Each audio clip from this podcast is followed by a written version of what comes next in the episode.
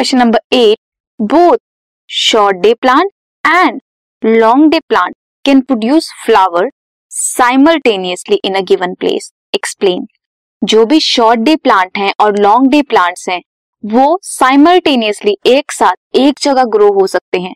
कैसे?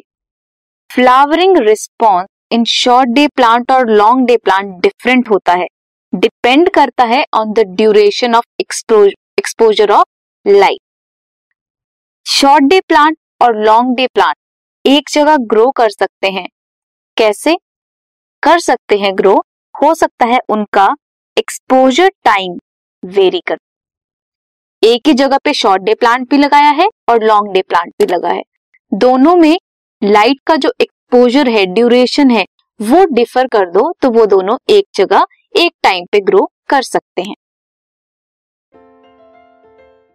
This podcast is brought you by Hubhopper शिक्षा अभियान अगर आपको ये पॉडकास्ट पसंद आया तो प्लीज़ लाइक शेयर और सब्सक्राइब करें और वीडियो क्लासेस के लिए शिक्षा अभियान के यूट्यूब चैनल पर जाएँ।